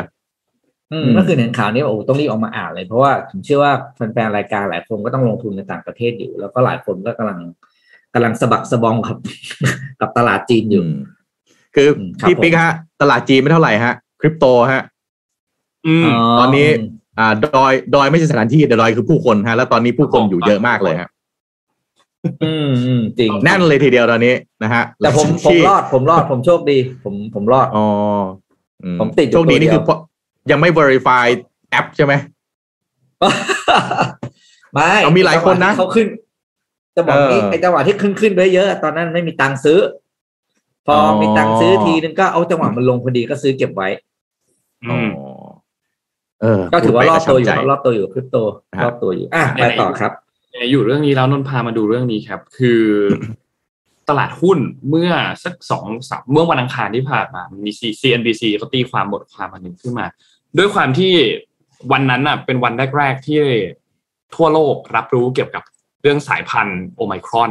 ทีนี้อืมตลาดหุ้นของที่อเมริกาเนี่ยนะครับต้องบอกว่าพวกบริษัทเทคโนโลยีต่างๆ ที่เป็นยักษ์ใหญ่เนี่ยร่วงหมดเลย Google Amazon อย่าง Facebook ที่ที่เปลี่ยนเป็น Meta เนี่ยนะครับ Microsoft เนี่ยปิดติดลบกันหมดเลยในวันนั้นนะครับ แต่มีบริษัทเทคบริษัทเดียวที่บวกในวันนั้นคือ Apple Apple บวกอีกแล้วนั่นหมายความว่า โอเคสายหนึ่งแข็งเลยจคือริงนักลงทุนเนี่ยเขามองว่า Apple เนี่ยเป็นเป็นที่หลบภัย สำหรับบริษัทเทคนะครับในช่วงที่ตลาดมีความผันผวนแบบนี้กับสายพันธุ์โอไมครอน แต่ทีนี้ CNBC เนี่ยเขาก็มีการวิเคราะห์กันครับเขาบอกว่าในช่วงตอนนั้นเนี่ยการที่ Apple เนี่ยมีนักลงทุนหันไปลงทุนใน Apple เพิ่มเยอะขึ้นมากๆเนี่ยเหตุผลหลักอันหนึงเลยก็คือเรื่องของกระแสเงินสดของ Apple Apple เนี่ยมีกระแสเงินสดที่เยี่ยมมากดีมากๆ มีเยอะมหาศาลเลยทำให้ พอเกิดการชะลอตัวของเศรษฐกิจเกิดขึ้นเนยนะครับ Apple ยังสามารถที่จะทนต่อไปได้ และที่สำคัญคือเราก็สามารถเขาก็สามารถใช้ประโยชน์จากราคาที่ตกต่ำต่างๆ รอบด้านของเขาเนี่ยนะครับ ไม่ว่าจะเกิดอะไรขึ้นจะคนอื่นจะล้มละลายหรืออะไรกันเนี่ยการที่หุ้นเทค Apple ถือเงินสดได้เยอะขนาดนี้เนี่ยทำให้รวมๆแล้วเนี่ยภาพรวมของเขาไม่ได้รับผลกระทบมากเท่ากับบริษัทอื่นๆ หรือถ้าเราเทียบกับ หุ้นตัวอื่นหรือบริษัทอื่นที่ไม่ใช่เทคโนโลยีเนี่ยนะครับ จะได้รับผลกระทบหนักกว่าเหล่าเทคโนโลยีเยอะมากนะครับ นอกจากนี้เนี่ยทางด้าน CNBC ยังบอกอีกว่า Apple เนี่ยเขาก็มีการเอาผลิตภัณฑ์ใหม่ที่ต้องบอกว่าขายดีไม่แพ้กับตัว iPhone ของเขาไม่แพ้กับตัว MacBook ของเขาก็คือพวกอ c เซสซอรีต่างๆ พวกโดยเฉพาะอย่างยิ่งคือหูฟัง หูฟัง Apple เนี่ยเป็นอุปกรณ์ที่ขายดีมาก ขายดีถึงขนาดที่สามารถที่จะมีนับแค่รายได้ของตัวหูฟังเนี่ยเท่ากับบริษัทใหญ่ ๆ ของบริษัทอื่นๆเลย เฉพาะหูฟังอย่างเดียวนะครับและที่สำคัญคือในช่วง 5 ปีที่ผ่านมาแม้ว่า Apple จะโดนวิจารณ์ว่าแบบเฮ้ยคุณไม่มีผลิตภัณฑ์ใหม่เลย คุณเอาของเดิมมาแล้วอัพรุ่นใหม่รุ่นใหม่ไปเรื่อยแต่ต้องบอกว่าในอนาคตเนี่ย Apple เตรียมตัวที่จะเปิดตัว Apple Glasses อยู่ นะครับสำหรับงาน WWDC ในช่วงเดือนมิถุนายนปีหน้านะครับ อันเนี้ยน่าสนใจมาก เพราะว่าจะเป็นการเปิดตัวผลิตภัณฑ์ใหม่ของ Apple ในรอบหลายปีเลย ที่ไม่ไม่ได้ทำผลิตภัณฑ์ใหม่มานานแล้ว Apple เนี่ยปกติทำสีใหม่คือนวัตกรรมนะฮะ ไม่ได้มีผลิตภัณฑ์ใหม่มาสักพักหนึ่งแล้ว ก็รอติดตามดูสำหรับเรื่องนี้ ซึ่งการที่เขามีกระแสเงินสดเยอะขนาดนี้เนี่ยเขาเอาเงินเหล่านั้นไปลงทุนในผลิตภัณฑ์ใหม่ด้วย แล้วก็คืนทุนให้กับผู้ที่ถือหุ้นผ่านเงินปันผลผ่านการซื้อคืนต่างๆ ซึ่งก็ทำให้ราคาของหุ้นเนี่ยมีเสถียรภาพด้วยนะครับ เพราะฉะนั้นเขาก็คาดว่า Apple เนี่ยยังคงจะมีการซื้อหุ้นคืนไปอีกใน 5 ปีด้าน 5 ปีข้างหน้าที่จะถึงนี้นะครับ และที่สำคัญคือ CNBC ยังวิเคราะห์ว่า Apple มีแนวโน้มที่จะซื้อหุ้นคืนเนี่ยประมาณ 3-4%ต่อปี จนถึงปี 2026 นะครับ ก็คืออีก 5 ปีหลังจากนี้นะครับ แล้วก็เงินปันผลต่อหุ้นเนี่ยจะเพิ่มขึ้นประมาณ 10%ต่อปี แล้วก็ไม่ต้องรับภาระหนี้สุทธิในงบดุลด้วย แล้วก็ถ้าเราดูภาพรวมในปีนี้ปี 2021 เนี่ยตั้งแต่ต้นปีมาจนถึงณบัดนี้เนี่ยนะครับหุ้นของ Apple เนี่ยเพิ่มขึ้นมาแล้ว 25%ในปีนี้นะครับ ก็ถือว่าเป็นหุ้นตัวหนึ่งที่เป็นหุ้นเทคที่ทำผลงานได้ดีในช่วงเวลาปีนี้เลยครับ เออ ไอสถานการณ์โลกของเรานี่มันก็แปลกนะครับ พอมีไวรัสออกมาเนี่ยโอ้โหคนหาเช้ากินข้ามนี่หนาวๆร้อนๆเลยนะครับ คนเปิดร้านอาหารผับบาร์นี่เอาอีกแล้วเหรอกำลังจะมีโอกาสได้เปิดแล้วนะฮะแต่พอไปดูเนี่ยบริษัทใหญ่ๆระดับโลกนะโอ้โหมีเงินสดล้นมือ อ่าหุ้นขึ้นอ่ามูลค่าทรัพย์สินเพิ่มขึ้น เล่นใช้กลไกทางการเงินนะครับ ก็ไม่ได้ผิดหลักผิดอะไรเนี่ยนะฮะแต่มันแหมโอ้ความเหลื่อมล้ำนี่มันมันมันถ่างออกไปเรื่อยๆจริงๆนะยิ่งมีเอ่อ ไวรัสเข้ามามีโควิดเข้ามา มันยิ่งแสดงให้เห็น แล้วก็ทำให้ความเหลื่อมล้ำมันยิ่งขยายไปอีกนะก็อืมไม่รู้จะว่ายังไงนะครับครับก็ใครลงทุนอะไรก็ต้องระวังสักนิดหนึ่งนะครับ เพราะว่าผันผวนจริง ๆ เราไม่รู้ว่าอยู่ดีๆพรุ่งนี้นะโอไมครอนบอกเข้ามาในประเทศไทยโป้งปั๊บจะเจอสักเคสหนึ่งขึ้นมาไม่รู้จะเกิดอะไรขึ้น หรือว่ามันหลุดเข้าไปในสหรัฐอเมริกา ไอ้หุ้นที่เรามั่นใจว่าดีๆแน่ๆก็ไม่ไม่แน่เหมือนกันนะครับ ทุกวันนี้ข่าวเล็ก ๆ เนี่ย สามารถกลายเป็นเรื่องใหญ่ ๆ ได้เลยทันทีนะใช่ไหมจริงครับต้อง อืมเราต้องรู้นแหละนี่เจ็ดร้อยกว่าคนที่เข้ามาในบ้านเราแล้วเนี่ยจะมีเชื้ออะไรมาด้วยหรือเปล่านะแล้วจะตามมากลับมาตรวจได้ครบทั้งเจ็ดร้อยกว่าคนหรือเปล่าด้วย เออแต่สมมติฐานเขาบอกแล้วนะว่าโอไมครอนตอนนี้ไปทั่วโลกแล้วครับ อยู่ที่ว่าจะเจอเมื่อไหร่เท่านั้นเองนี่คืออ๋อสเหรอมมติฐานของของผู้เชี่ยวชาญนะเออครับบอกไปทั่วโลกแล้วอืม รอรอว่า ตอนนี้แค่ลุ้นอย่างเดียวว่าความรุนแรงของมันจะขนาดไหน อืมนะครับ ก็ซึ่งตอนนี้ก็ต้องบอกว่าสับสนอยู่มากนะฮะ ถ้าอ่าเมื่อวานเนี่ยแจ็คคุยให้ฟังเรื่องโมเดอร์นาใช่ไหม CEO ออกมาบอกว่าวัคซีนน่าจะใช้ไม่ได้ใช่ไหมฮะแต่เมื่อวานทางอืมออกซฟอร์ดนะฮะก็คือผู้พัฒนา AstraZeneca ออกมาบอกว่าก็ยังไม่มีหลักฐานนะ ว่าวัคซีนมันจะใช้ไม่ได้หรือเปล่า ก็อาจจะใช้ได้หรือเปล่านะครับเอ่อผู้เชี่ยวชาญบางท่านก็ออกมาบอกว่าโอ้อาการเนื่องจากมันกลายกลายพันธุ์ไปเยอะมาก เพราะฉะนั้นความรุนแรงจะไม่สูง แต่บางข่าวก็บอกว่าโอ้โหมีผู้ป่วยหนักจากการติดเชื้อทั้งทั้งที่ตัวเองฉีดเอ่อไปแล้วสามเข็ม ตอนนี้สับสนมากนะต้องรออ่าวกันต้องรออ่านข่าวติดตามข่าวกันต่อไป ทีนี้อยู่ที่เรื่องของอบริษัททางด้านเทคโนโลยีนะครับ ผมพาไปเรื่องของ Metaverse กันนิดหนึ่งนะครับ ล่าสุดครับพี่ปิ๊กนนท์ครับ คุณผู้ฟังทุกท่านครับที่ดินใน Metaverse ครับ บริษัท Metaverse Group ครับซื้อที่ดินนะฮะบน Metaverse ที่เป็นที่ดินโลกเสมือนจริงนะฮะขนาดที่ซื้อนะฮะห้าร้อยตารางเมตรเท่านั้นเองห้าร้อยตารางเมตรนี่ถ้าเป็นถ้าเป็น ถ้าเป็นโลกจริง ๆ นี่มันเล็กนิดเดียวนะห้าร้อยตารางเมตรไม่ได้เยอะนะ แต่ว่าเงินที่ซื้อนะฮะคิดเป็นมูลค่า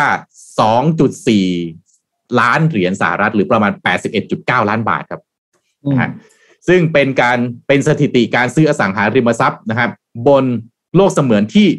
ใหญ่ที่สุดสูงที่สุดในโลกเท่าที่เคยมีมานะครับ สิ่งนี้เนี่ยอืมเกิดขึ้นที่เอ่อเอ่อบนแพลตฟอร์มของ Decentraland นะครับ Decentraland เนี่ยเป็นเอ่อเกมจำลองโลกเสมือนนะครับ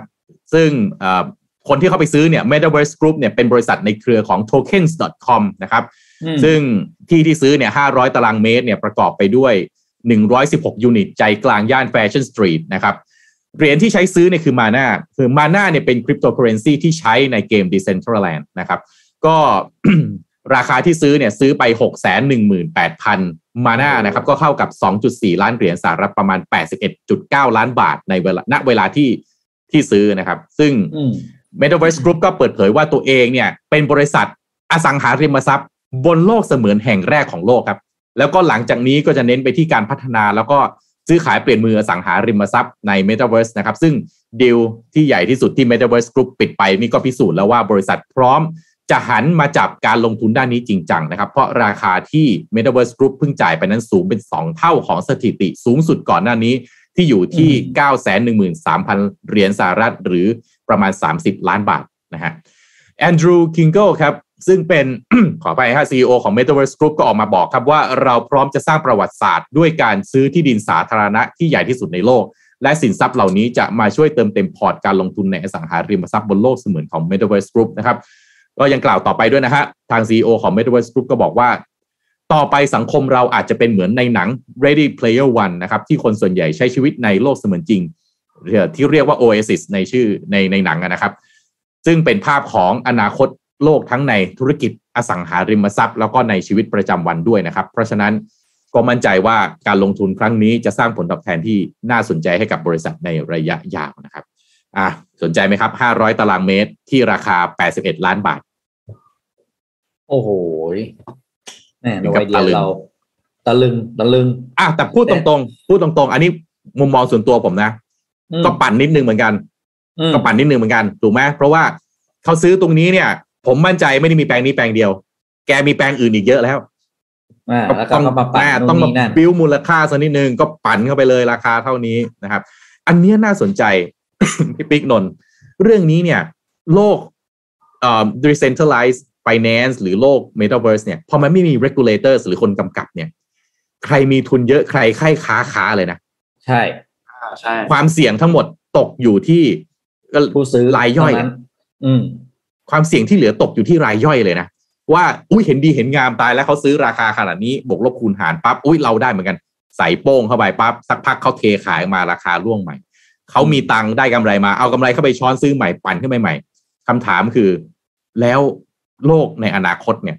มันจะกลายเป็นสภาพเป็นยังไงครับ speculate กันได้ สามารถมาซื้อมาขายกันได้โดยที่ไม่ต้องมี อะไรกำกับดังนั้นต่อไปเนี่ยไอไอไอสินทรัพย์นะฮะไม่ว่าจะเป็นคริปโตสินทรัพย์ดิจิตอลเนี่ย ต่อไปต่อไปจะเอาขึ้นลงนาทีละยี่สิบสามสิบเปอร์เซ็นเป็นเรื่องปกติใช่ไหมใช่ก็น่าคิดเหมือนกัน ก็แต่ว่าซื้อพวกนี้มันจะบอกไงนะ ซื้อสินทรัพย์ดิจิตอลเนี่ยมันไม่เกี่ยวกับภาครัฐอะไรเลยถูกไหมทุกคนสร้างกันเองแล้วให้ให้ให้อืมคุณค่ากันเองใช่ไหมก็ตอนนี้ยังไม่มีเกี่ยวเลย นั่นนะใช่ไหมคุณทรัพย์ไปคุณธรรมะจะไปซื้อเท่าไหร่ก็ซื้อได้เพราะไม่ต้องเสียเวลาไปกรมที่ดิน อยากเออซื้อก็ซื้อเลยถูกต้องเอออะถูกต้อง อยากซื้อเท่าไหร่ก็ซื้อเลย อืม อืม แล้วก็โอนเงินกันก็ก็ตามจะตามมันยังไงอะโอนเงินเป็นคริปโตอะเออใช่ใช่เป็นเป็นเรื่องที่แบบยังนึกนนท์ยังนึกภาพไม่ออกมันยังยังโอ้โหยังไม่ค่อยถ้าเข้าใจว่าแบบ ถ้าคนคนรุ่นนนท์นึกภาพไม่ออกรุ่นพี่เรียกอะไรวะเนี่ยต้องต้องใช้เวลาต้องใช้เวลาโอ้ยไม่ว่าไม่ว่าจะรุ่นไหนก็ตาม ค่อยๆเข้าไปศึกษาทั้งหมดคนรุ่นพี่เนี่ยนะคุยกันนะคุณธรรมะนนท์นี่หลังแปดโมงแล้วคุยเล่นได้แล้วยังคุยกันอยู่เลยบอกว่าเอ้ยใครจะลงทุนซื้อหลงซื้อเหรียญซื้ออะไรเมตาเวิร์ดโลกเสมือนไม่รู้เว้ยแต่ว่าโลกเสมือนมันไม่ทำให้เราอิ่มอืมบอกเก็บเงินไว้กินข้าวดีกว่า คนรุ่นพี่ยังคุยอย่างนี้อยู่เลยนะอ่าซึ่งผมบอกว่าจริงไหมมันก็จริง แต่ว่า เราจะรู้ยังไงต่อไปเนี่ยเทคโนโลยีมันอาจจะพัฒนาไปถึงจุดที่เราไม่ต้องกินข้าวแล้วก็มีสารอาหารครบเรากินแค่แคปซูลเม็ดเดียวอะเราก็อยู่ได้ทั้งวันก็ได้นะ อืมเออเพราะเออบางทีมันปฏิเสธไม่ได้ว่าเทคโนโลยีอะไรมันมันจะพาเราไปทางไหนไงแต่ว่าไอความคิดที่ว่าโอ้ยไม่สนใจอะไรทั้งสิ้นหรอกยังไงมันก็ไม่ทำให้เราอิ่มอะไรเงี้ยโอ้โหอันนี้ก็จะแบบก็จะแบบพี่ก็ฟิกมายเซ็ตไปนิดนึงเพื่อนผมอะไรเงี้ยเออ คือคือมันซื้อขายปั๊บมันก็เกิดกำไรไงกำไรมันก็เอาเออถ้าพูดกันพูดเขาพูดก็พูดนะ ไอ้เงินทุกวันนี้ที่เราโอนโอนกันเนี่ย ก็จะอืมเรียกว่าเป็นโลกเสมือนก็ก็ว่าได้นะ ทุกวันนี้จับแบงค์ครั้งสุดท้ายเมื่อไหร่นี่ผมยังนึกไม่ออกนะอืมเออใช่ไหมเดี๋ยวนี้เนี่ยผมก็ไม่คุณได้จับโทมัสแบงค์นะผมก็โอนผ่านแอปอะเดี๋ยวนี้จอดรถยังไม่ต้องจับเงินเลยตอนออกเขามีระบบแอปอะไรที่จ่ายใช่ก่อนออกด้วยอะใช่ใช่ใช่ใช่เออันนี้อจริเดี๋งยวนี้มากคือเลยแบบอะเมื่อก่อนเมื่อก่อนเราต้องมีเหรียญอะไรสักอย่างไว้จ่ายค่าจอดรถใช่ไหมอืมเดี๋ยวนี้ถ้าไปศูนย์การค้าหรืออาคารสำนักงานใหญ่ๆเขาก็มีจ่ายล่วงหน้าแล้วนะ แล้วก็ออก อืมอืมงั้นจริง ๆ เราอาจจะไม่ได้ต้องการแบงค์นะ แต่เราต้องการอืมระบบ เราต้องการแค่ระบบเฉยแต่ส่วนตัวผมเองผมก็เห็นด้วย ถ้าจะเป็นการโอนเงินแบบสมมติเราของเราเป็นเงินบาทใช่ไหมก็เป็นบาทแบบใช้ดิจิตอลทั้งหมด เพราะว่าการผลิตแบงค์ผลิตเหรียญเนี่ยโอ้โหมันใช้ทรัพยากรเยอะมากนะๆอืม เออ มันก็เปลืองสิ่งแวดล้อมไอ้ยเปลืองทรัพยากรเป็นอะไรอย่างนี้ใช่ไหมเพราะฉะนั้นคือ ก็ไม่ต้องไม่ต้องสมัครเอ้ยไม่ต้องไม่ต้องผลิตก็ได้แล้วไปใช้โอนเอา อย่างเงี้ยอย่างเงี้ยผมเห็นด้วย แต่ว่าเออไอ้คริปโตผมก็ไม่รู้ต้องดูท่าทีธนาคารแห่งประเทศไทยต่อไป เพราะมันเข้าใจยากจริง ๆ เคยนะเคยพยายามจะเข้าใจนะงงมากเลย อย่างเมื่อกี้จะถามหาเพื่อนมีมีมีเพื่อนเขาทำเกมเขาบอกเนี่ยจะหาซื้อเหรียญของเขาบอกอ๋อเนี่ยต้องไปผ่านนู่นนี่อะไรวะไบแดนก็ซื้อไม่ได้เหรออะไรอย่างเงี้ยบอกไม่ได้ต้องมีอีกระบบหนึ่งโอ้ตายอะไรก็ไม่รู้สักพักสักพักอ่าอืมสักปีหนึงอะผมคงจะเข้าใจดีกว่านี้อื มมันแล้วแต่แพลตฟอร์มเวเลลายต้ออะงใช้เวลาอ่าบางอืมบางบางสกุลก็ได้เฉพาะแพลตฟอร์มนี้ บางสกุลได้แพลตฟอร์มนั้นนะครับ ในอย่างอืมอย่างอย่างบิตคัพเนี่ยอย่างคัพเนี่ยไอไอเหรียญคัพเนี่ยนะอืมเขาก็ไม่ได้ list อยู่บน Binance ใช่ไหมดังนั้นเวลาที่คุณอืมจะซื้อขายคุณก็ต้องไป register ที่ BitCup บิตคัพอย่างเงี้ยเป็นต้น จริงครับอืมเรามีเรื่องหนึ่งมาเล่าให้ฟังอืม คือเกี่ยวกับผลงานศิลปะอันหนึ่งอันนี้ชวนคุยเล่นละเพราะว่าหลังอืมแปดโมงแล้วก็เลยชวนคุยเล่นละคือมันมีงานศิลปะอันหนึ่งที่จัดขึ้น เป็นศิลปินของคนจีนเป็นคนปักกิ่งเนยนะครับเขาจัดงานขึ้นมาชื่องานเนี่ยมันชื่อว่า Can't Help Myself มันเป็นผลงานสะท้อนสังคมสะท้อนโลกอนาคตว่าทุกอย่างเนี่ย ถ้าในอนาคตทุกอย่างมันถูกจัดการได้ด้วยระบบอัตโนมัติ มันจะเป็นยังไง แต่ทีนี้พองานเอาไปจัดแสดงแล้วอะ ตอนแรกก็ไม่มีอะไร ตอนแรกก็รู้สึกว่าเฉยๆ ก็รู้สึกว่า อ๋อ โอเค เป็นหุ่นยนต์ที่เหมือนมันมาจัดการตรงจัดการ คือมัน มันจะเป็นอย่างนี้ครับ เขาตั้งโปรแกรมไว้ให้หุ่นยนต์ตัวนี้ ให้มันทำความสะอาดในเรื่องของตัวของเหลวที่ออกมา โดยของเหลวเนี่ยมันจะเป็นสีแดงๆเนี่ยสีมันจะคล้ายๆเลือดเนี่ยที่เราเห็นในภาพนะครับ แล้วพอของเหลวมันถูกออกมา แล้วมันเลยขอบเขตอันหนึงไปปุ๊บเซนเซอร์ของตัวหุ่นยนต์ตัวเนี้ยมันก็จะจับ พอมันจับปุ๊บแล้วมันก็จะทำความสะอาดของเหลวอันนั้นอีกครั้งหนึ่ง แล้วมันก็ปล่อยมันไหลออกมาอีก พอไหลออกมาสักพักปุ๊บก็ทำความสะอาดอีกครั้งหนึ่งทำอย่างเงี้ยเป็นระบบอัตโนมัติทำไปเรื่อยทำไปเรื่อยทำไปเรื่อยนะครับ แต่ทีนี้ด้วยความที่พอเขาทำไปเรื่อยแล้วเนี่ยมันจะเกิดรอยที่เป็นคราบสีแดงๆ ที่คล้ายๆกับเลือดเนี่ยนะครับสาดไปตามผนังเป็นที่มาของรอยเปื้อนสีแดง ซึ่งก็ช่วงแรกๆมันสวยมาก มันงามมากเหมือนกับเป็นภาพวาดเลยแต่ทีนี้หลายคนก็บอกว่า เออ ตอนช่วงต้นเนี่ย โอเค งานเนี้ย หุ่นยนต์ตัวนี้มันก็ทำงานได้ดี มันก็ทำหน้าที่ของมันคือปัดกวาดทำความสะอาดได้ปกติ เพราะมันถูกตั้งโปรแกรมไว้แบบนั้นใช่ไหมครับแล้วก็ดูจะมีความสุขด้วยเพราะมันก็ปัดกวาดไป พอมีอะไรเลยขอบเขตเซนเซอร์ของมันมันก็ปัดกวาดปัดกวาดไป แต่ทีนี้งานอันเนี้ยก็ผ่านไปเรื่อยๆผ่านไปเรื่อยๆสามปีครับพอผ่านไปสามปีปุ๊บภาพมันแปลกออกไป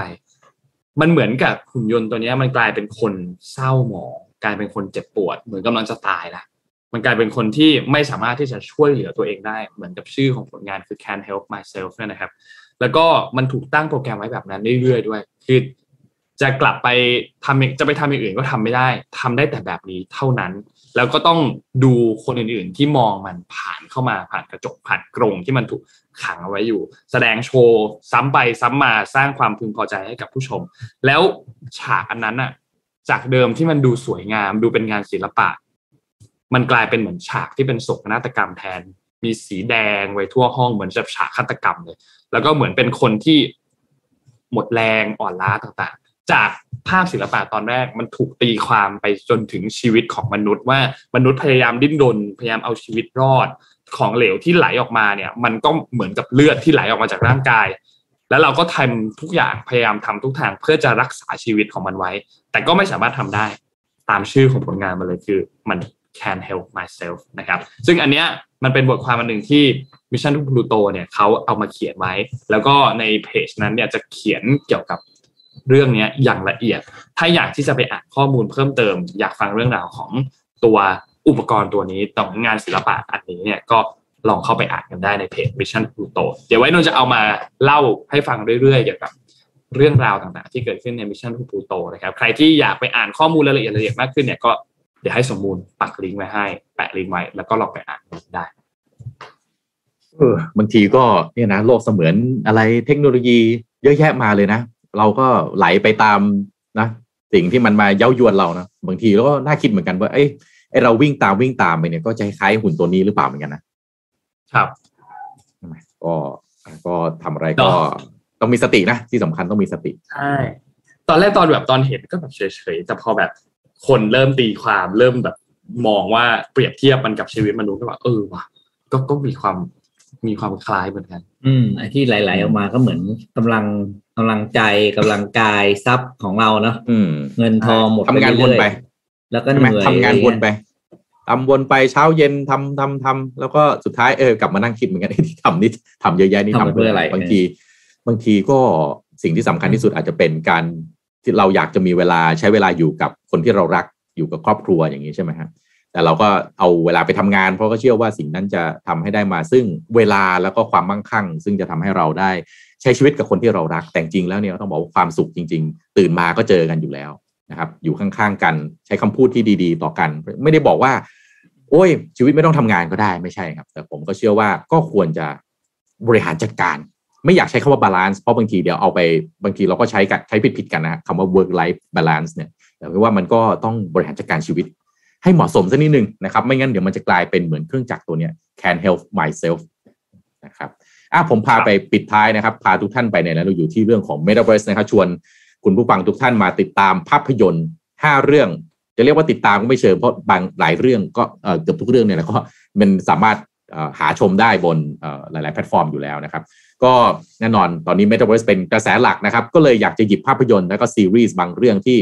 จะเป็นการสร้างแรงบันดาลใจแล้วกันนะฮะให้คุณผู้ฟังทุกท่านที่อาจจะงงๆว่า Metaverse คืออะไรเนี่ย อยากจะเข้าใจจังเลยทำยังไงดีนะครับ ลองไปดูหนังเหล่านี้ครับ เพื่อที่จะอาจจะทำให้เราได้เห็นภาพมากขึ้นอ้าวมาเรื่องแรกเลยครับ อันนี้ตัวพ่อตัวแม่ของวงการ Metaverse แน่นอน เป็นผู้มาก่อนการครับ นั่นคือ The Matrix ครับอ่า Matrix นี่มาก่อนการนะฮะเป็นหนังที่ถ้ามาในตอนนี้คงไม่น่าประหลาดใจเท่าไหร่ แต่ตอนนั้นที่เขาออกมาเนี่ยปี 1999 โอ้โห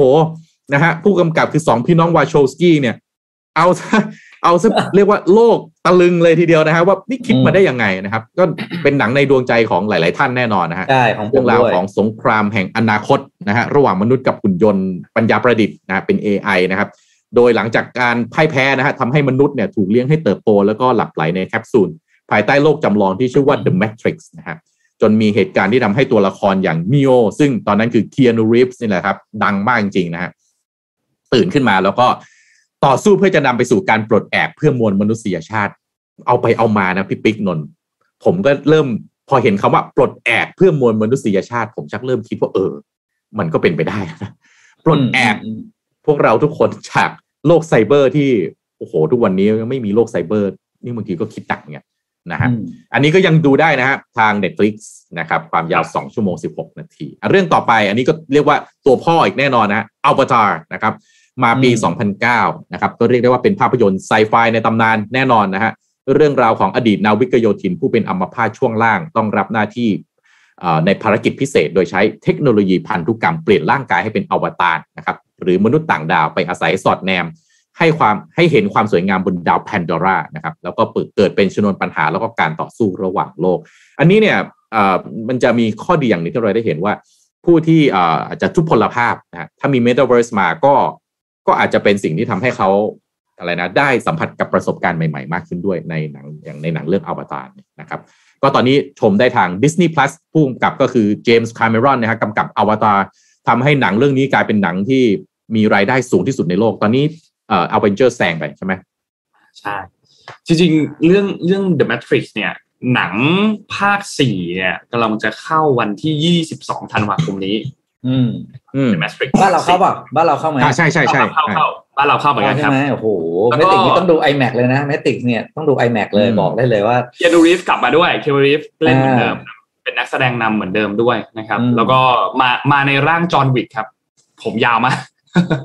มาในมาในร่างจอห์นวิกครับต้องบอกว่ามาในร่างจอห์นวิกจริงๆแล้วก็อวตารเนี่ย ภาคสองเนี่ยจะมาเดือนธันวาปีหน้าปีสองพันยี่สิบสองอ่าติดตามเพราะว่าตอนนี้มันเป็นกระแสใช่ไหมเพราะฉะนั้นหนังเหล่านี้ที่ทำไปแล้วเนี่ย ต้องกลับมาโกยรายได้นะก็เป็นจังหวะของเขานะอ้าวไปว่าว่ากันที่ซีรีส์บ้าง Black Mirror ครับซีซั่นสามนะครับ EP สองครับ Playtest นะครับ คือ ซีรีส์ Black Mirror เนี่ยเป็นซีรีส์ที่เสียสีด้านมืดของเทคโนโลยีล้ำๆนะครับ ซึ่งตอนนี้มีทั้งหมด 5 ซีซันนะครับ แต่ว่าที่โปรดิวเซอร์เราอยากจะแนะนำก็คือขอยกตอนที่ 2 ในซีซันที่ 3 มาพูดกันนะซึ่งเป็นชื่อตอน Playtest นะครับ เป็นเรื่องราวของนักเดินทางที่ผันตัวมาเป็นอาสาสมัคร เพื่อทดสอบเกมใหม่ให้กับบริษัทบริษัทหนึ่งนะครับ โดยเรื่องนี้ตัวละครไม่ได้สวมใส่อุปกรณ์อะไรเลยครับ เพราะว่าใช้จิ้มสมองครับ แล้วภาพจำลองขึ้นมาทันทีฮะโอ้โห ต่อไปอนาคต อาจจะเจอนี่นูโรลิงฮะ จิ้มปั๊บเข้าไปปั๊บภาพขึ้นมาเลย โหดกว่าใส่แว่นอีกนะครับอะแล้วก็เรื่องต่อไปครับ Memories of the Alhambra นะครับ อันนี้ปี 2018 นะครับ เป็นซีรีส์เรื่องราวเกี่ยวเกี่ยวกับนักลงทุนที่กำลังผลิต contact lens ที่เป็น AR ในตัวเออก็คือใส่ contact lens ปั๊บ เห็นภาพเสมือนได้เลยนะครับ แล้วก็เดินทางมาตามหาโปรแกรมเมอร์นักพัฒนาเกม AR อัจฉริยะในสเปน นะฮะเพราะว่าต้องการให้เกม AR แนวต่อสู้กลางยุคนั้นเนี่ยผสมผสานกับ contact lens ที่เขาพัฒนาขึ้นมาเนี่ยมาเป็นทำทำตลาดให้เป็นที่รู้จักเนี่ยนะครับ แต่ว่านักพัฒนาคนนั้นเนี่ยดันหายตัวไปโดยทิ้งร่องรอยบางอย่างเอาไว้นะครับ อันนี้ก็เลยเป็นแนวสืบสวนสอบสวนนำติดตามนะฮะน่าสนใจนะครับ อันนี้ดูได้ทาง Netflix อ่าน่าน่าลองดูเหมือนกันนะฮะอนาคตนี่ผมว่าก็อาจจะเป็นไปได้นะพี่ปิ๊กนนท์ไม่ต้องใส่แว่นอะใส่คอนแทคเลนส์เรา เห็นหมดเลยนะครับเวลานั้นจะน่ากลัวกว่าเดิมอีก เพราะเราไม่รู้เลยว่าคนที่อยู่ข้างหน้าเราเนี่ยเขามีเจ้าเลนส์ตัวนี้เพื่อสแกนทุกอย่างเกี่ยวกับเราหรือเปล่า ใช่ น่าห่วงมากนะครับ แล้วก็อ่าเรื่องสุดท้ายครับ อัปโหลดฮะอันนี้ปี 2020 ปีที่แล้วนี่เองนะครับเอ่อก็มีคำถามว่าถ้าเราเลือกรูปแบบชีวิตหลังการตายได้ เราจะทำอย่างไรนะครับ comedy อันอันอัปโหลดนี่เป็นเอ่อซีรีส์แนว comedy นะฮะเสียดสี นะครับเรื่องของชีวิตนะครับเป็นเรื่องของผู้ชายที่ต้องเสียชีวิตก่อนวัยอันควรนะครับ แต่เทคโนโลยีทำให้ผู้ชายคนนี้สามารถเลือกรูปแบบชีวิตได้ด้วยการเซตชีวิตหลังการตายครับ แล้วก็อัปโหลดแล้วก็ฝังจิตสำนึกในโลกจำลอง Metaverse Afterlife อย่างโรงแรม Lakeview นะครับเรื่องนี้เนี่ยมีปมของอุบัติเหตุผุดขึ้นมาจาก Data นะครับคือ Data ที่อัปโหลดไปในโลกดิจิทัลหลังความตายนะฮะทำให้เราตื่นเต้นกับปริศนาต่างๆ ด้วยนะครับ ก็สามารถรับชมได้ทาง Amazon นะครับ ก็โอ้ย ฟังดูแล้วแบบแม่ขนาดหลังความตายยังสามารถอัปโหลดจิตได้อีกนะ เออ เอาขนาดนั้นไหมนะเออโอ้ฟังแล้วไม่แต่ที่กุ้มใจกว่าคืออะไรเพื่อนคุณโทมัส จะดูให้หมดห้าเรื่องใช่ไหมคุณโทมัสยกมาห้าเรื่องเนี่ย ผมต้องไปสิงอยู่ในกี่แพลตฟอร์มเนี่ย Netflix Disney Plus อะไรนะอันสุดท้ายนี่อะไรนะ Netflix แล้วก็ Amazon Amazon Prime โน่มันมีอันหนึ่งไม่ใช่เหรอ ดิสนีย์พลัสก็มีดิสนีย์พลัสดูอวตารใช่ไหมเรื่องสุดท้ายดูเนี่ยโอ้โหตายแล้วจะดูทุกอันนี้ต้องยังไงวะเนี่ย ต้องต้องสับสครายมันทุกแพลตฟอร์มเลยเหรออ๋อนี่จริง ๆ มีอีกเรื่องหนึ่งคือ Ready Player One อืมเรื่อง Ready Player One นี่อันนี้มันเรียกว่านะยืนพื้นเลยนะฮะเรื่องของ Metaverse เนี่ยยืนพื้นเลยนะครับ ครับอ้าวจะใช้ชีวิตยังไงก็ต้องระมัดระวังแต่สำคัญที่สุดคือมีสติครับผม คือเออเรื่องของ Metaverse เรื่องเทคโนโลยีการลงทุนในโลกสมัยใหม่เนี่ยบางทีมันก็มายั่วกิเลสเราเยอะนะเราเห็นเขาได้เขามีบ้างบางทีเราก็เกิดกิเลสความอยากได้อยากมี ซึ่งก็เป็นเรื่องปกติของมนุษย์อย่างพวกเรานะครับแต่ว่าสำคัญเลยคืออาจจะต้องออศึกษาให้ดีก่อน แล้วถ้าเรื่องไหนที่รู้สึกว่าโอ้มันไกลตัวมากไป ผมคิดว่าไม่ต้องไปยุ่งเกี่ยวกับมันบ้างก็ไม่เป็นไรนะนะฮะตั้งใจทำหน้าที่ของเราให้ดีดูแลคนรอบข้างให้มีความสุขนะครับ ใช้ชีวิตในทุกวัน เอ่ออย่างบางครั้งเนี่ยภูมิใจกับความสำเร็จเล็กๆน้อยๆบ้างนะครับ ถึงจะเจอความทุกข์ก็พยายามที่จะทบทวนความคิดความรู้สึกของเราอยู่กับมันให้ได้บ้าง ผมว่าอันนี้น่าจะสำคัญที่สุดมากกว่าการวิ่งตามเทคโนโลยีให้ได้ เพราะกลัวคุยกับคนอื่นไม่รู้เรื่องหรือ FOMO fear of missing out ครับก็เป็นกำลังใจให้กับทุกทุกท่านเลยนะครับ ครับ โอเค วันนี้น่าจะน่าจะครบถ้วนแล้วนะครับ ขอบคุณสปอนเซอร์ครับขอบคุณ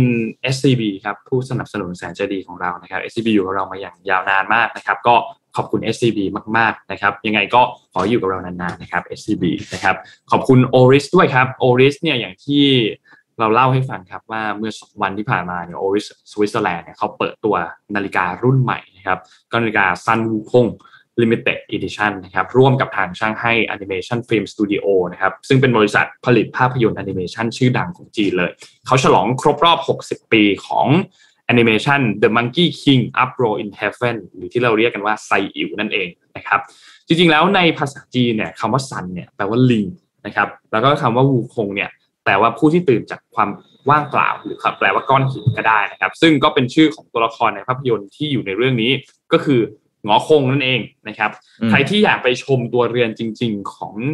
รุ่นนี้เนี่ยสามารถไปได้ที่ Oris Counter ในห้างสรรพสินค้าเลยนะครับ หรือว่าจะ add LINE ไปที่แอด Oris TH เพื่อสอบถามข้อมูลรายละเอียดเพิ่มเติมก็ได้นะครับ และสุดท้ายครับขอบคุณเดวอนเทด้วยครับ Premium Skin Care for Men นะครับที่อยู่ด้านข้างพิปิดตรงนี้นะครับก็เป็น skincare สำหรับผู้ชายนะครับใครที่เป็นผู้ชายอยากดูแลตัวเองเพิ่มเติมมากขึ้นเนี่ยก็ ลองเข้าไปดูกันได้นะครับ ขอบคุณเดวันเทครับ และสุดท้ายขอบคุณท่านผู้ฟังทุกท่านด้วยครับ ที่ติดตาม Mission Daily Report ในทุกๆเช้านะครับ เราก็จะหาข่าวดีๆมาเล่าให้ทุกๆท่านฟังอย่างแน่นอนนะครับ วันนี้วันพฤหัสพรุ่งนี้เราพบกันอีกครั้งหนึ่งวันศุกร์ครับ สวัสดีครับ สวัสดีครับ Mission Daily Report start your day with news you need to know